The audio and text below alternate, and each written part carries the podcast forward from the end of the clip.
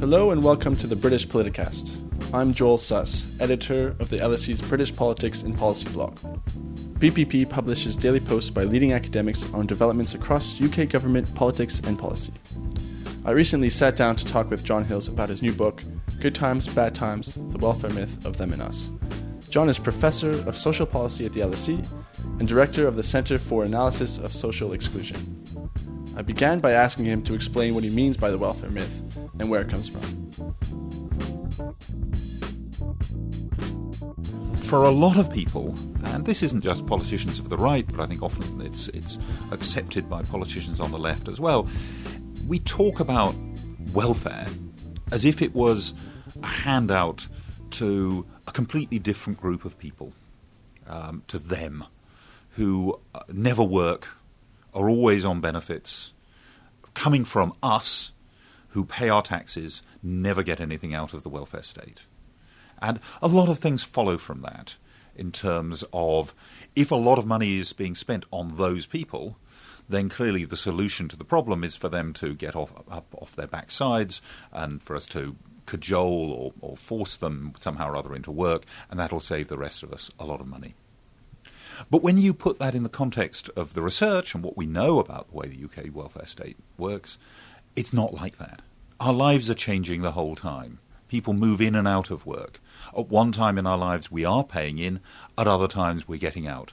And the bulk of the money isn't spent on cash handouts for people who are out of work, it's spent on pensions, on healthcare, and on schools, things that nearly every family benefits from. So that idea that it's just a small minority who are nothing to do with the rest of us who are benefiting from the system is not at all an accurate representation of what's really going on.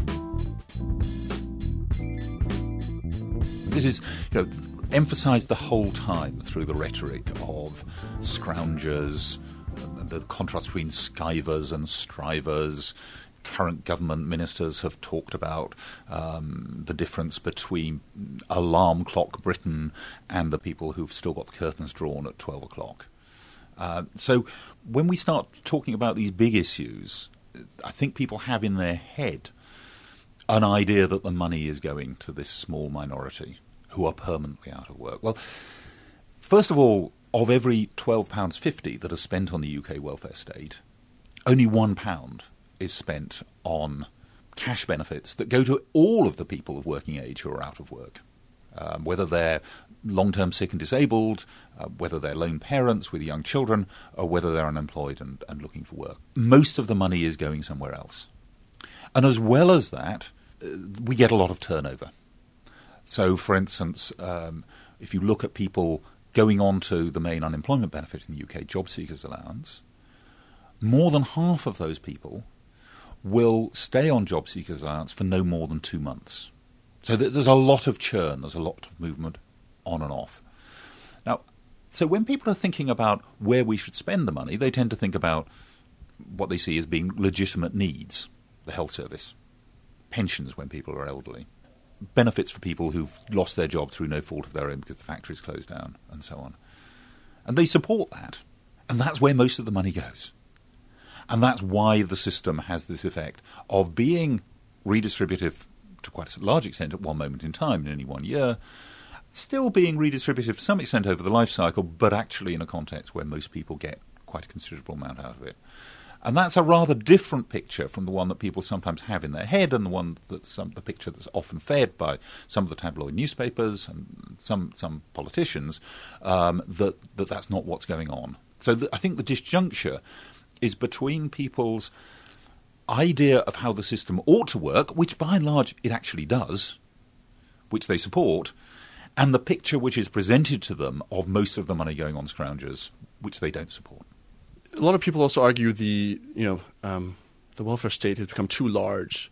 We're paying too much money, and, and the poor have become too expensive. What's what's wrong with that argument? I heard I was in a, a rather grand conference shortly after the 2010 election, and was talking about the effects of some of the cuts that were coming. Um, has just been announced in the emergency budget in, in June 2010. And um, one of the people there um, was listening to what I was saying and nodded his head, but said, "But the trouble is, the poor got too expensive. And I think that's quite a common perception that what happened under the last Labour government was there was a huge increase in spending on, on handouts to, to the unemployed, um, and that was where all the money had gone, and that that was the explanation of why people on middle incomes are being squeezed, that we're spending all this money. Now, actually, if you look at the record of the last Labour government, that's not where they spent the money. Um, they did increase spending on pensions as a share of national income. They did increase spending cash transfers to um, children, uh, families with children, uh, and that went up as a share of national income as well. But they cut the amount of money that was going to working age people without children. Um, so they boosted the effect to what the, wealth, the UK welfare state does is to redistribute from from the times in our lives when we've got more income, working age, to to people with children when they're bringing up children, and, and to pensioners. So this sort of life cycle smoothing thing. Um, so it's not true that that's where the money goes. Now, I think if you look at in detail at the income distribution figures and you look back at what's happened over the last, not just the last five years or the last 20 years, but the last 30 years, is it is true that the share of income, of all personal income that's going to people in the middle, has gone down. That's not because the share going to people at the bottom has gone up. What's happened is, is the share going to the very top has increased.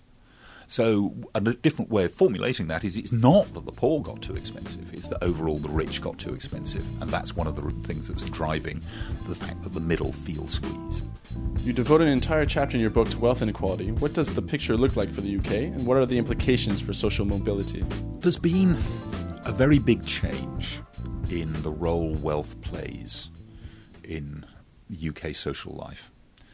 A lot of it driven by the fact that house prices more than doubled in real terms in the last um, 15, 20 years. There's a generation who, on average, have not just much greater wealth in cash terms than, if you add it all together, their pension rights, their houses, and so on, than any previous generation has had, but actually more wealth than a typical person in their late 20s or late 30s could possibly look forward to, even if they saved half of their money from now on. Now, that's become a very, um, I, I think that's attracted a lot of attention, but I think one has to be a little bit more nuanced about this. The wealth inequalities within the baby boomers are even greater than the wealth inequalities between the baby boomers and the jilted generation. Not just that, that wealth will not disappear. Parents are going to fight very hard to make sure their children don't fall down if they know it's a long way down. Um, and that's why you get this thing that's been referred to in the US as the Great Gatsby curve, the link between unequal societies and low rates of social mobility. And as Piketty has pointed out, those numbers are now bigger than they used to be. It takes many more years of savings and income to climb the ladder through your own efforts than it did in the past. And that makes inheritance and help from older members of your family much more important than it used to be. In the UK today, how does being born to a working class family versus a middle class family affect your life chances?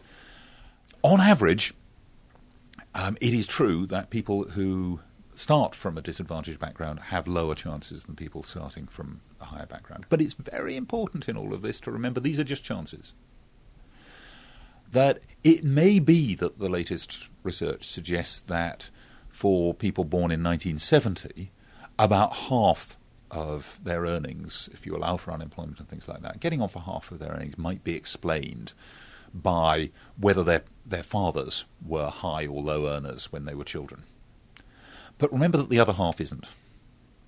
Re- remember that the average number of GCSEs that 16 year old children are getting, depending on whether they have free school meals um, or not, will differ, but a good proportion of people from the most disadvantaged areas do better than half of the than, than the bottom 30% of children coming from affluent areas.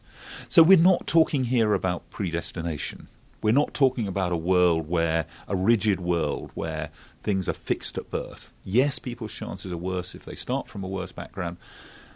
Uh, so it's not a lottery where everything's flung up in the air every year. But it does change. And again, that emphasizes the whole message of the book that you've got to allow for that movement from year to year. Even people who start poor in one year, they won't necessarily be poor in one year. Most people do move out of poverty after a year or two. Most people who lose their jobs do go back into work quite quickly. Um, so it's a much more complex picture. It's a much harder picture for policymakers to conceptualize, but it's the reality we're dealing with.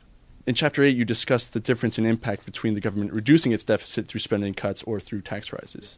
So, what lessons would you, uh, would you have for the coalition government or future governments on this? any future government continuing to grapple with the UK's deficit, depending on what the macroeconomists say they ought to be doing, but that's outside my brief, may be facing the situation where certainly there isn't a lot of money around, um, and probably for a number of years to come, the, the budget deficit has to be closed. And there are essentially two ways of doing that. It can be done by increasing taxes, and probably not just one tax, but the whole lot of taxes across across the board, um, or by spending cuts. There is always a hope that you can somehow focus your spending cuts on people who are already okay, but the lesson that comes from, from that is to say, well, in, in that case, we need to means test things. That your entitlements whatever it is should be on a means tested basis. The trouble with that is that we already have a heavily means tested system. And there's not much room to add further to the effective tax rates people have, both through income tax, through national insurance, through withdrawal of their tax credits, through withdrawal of their housing benefit, and so on. We're already charging very high rates of effective tax for people on low and, and um, modest incomes. So there's not much room to do more of that. Um, if you contrast raising all taxes with cutting everything, it's quite clear that raising taxes takes pretty well the same share of income up and down the income distribution from rich and poor, whereas cutting everything will bear more heavily on people who currently have lower incomes. What's your book's overall message? What kind of impact do you want it to have? Politicians sometimes slip from talking about the very large costs of the welfare state as a whole and then start focusing on the most undesirable, undeserving poor as being as talking as if where that's the money going. And I think if you have relentless discussion of that for year after year, that is pe- how people see it. It may not be what they see in their own lives. They may know that their children lose jobs, find it difficult to get into work, have temporary work, go back in and out of work. They may know that they themselves and their parents use healthcare, use social care. But there's a sort of cognitive dissonance between that understanding of our own lives, that they're very dynamic and very fluid, and the picture we're presented with as if it was typical. And politicians on both left and right tend to subscribe to that because if that's it, that's what the voters believe, they will reflect that back to them. And if the politicians are reflecting it back to them, that reinforces the belief. Every time you see a, an advertisement on a bus stop saying benefit fraudsters, we're closing in on you, that gives you the impression there must be an awful lot of benefit fraud around, otherwise they wouldn't be doing that. And if the people believe there's a lot of benefit fraud around, then obviously the solution is that politicians respond by saying we must get tougher on that. If you believe in this static, arid world of unchanging lives. You believe that there are lots of families around where three generations have never worked. Now, some researchers um, up in the north of England went looking in. They spent eight months looking in some of the highest unemployment parts of Middlesbrough and Glasgow, unemployment black spots. Um, they could not find these three generation families who've never worked. Um, even in those places. And they described you know, what they'd done as hunting the Yeti, that people believed it was there, but they couldn't find evidence. Now, I'm sure there are some cases, and in reaction to this book, I'm sure somebody will come up with some cases. My point is not that they don't exist, in the same way that there aren't people um, who are defrauding the system. But they're not typical of the people who go on to job seekers allowance for a short time. They're not typical for the people who are desperately seeking work. They're not typical of the people who use the healthcare system when their children are born, when they're ill themselves, and when, when they're older. But we are presented with this atypical picture the whole time. And if this book succeeds in correcting that picture and bringing people's view of what's going on closer to what the evidence suggests is reality, then maybe that will contribute to people framing the political debate in a different way in the future. That was Professor John Hills talking about his new book, Good Times, Bad Times The Welfare Myth of Them and Us. That's all for this episode. Join us next time when we explore issues around immigration in the UK. This podcast was produced by Cheryl Brumley. Thanks to DJ Harrison at the Free Music Archive for his song City Swagger. And don't forget, you can visit our site at blogs.lse.ac.uk slash politics and policy. I'm Joel Suss, and thanks for listening.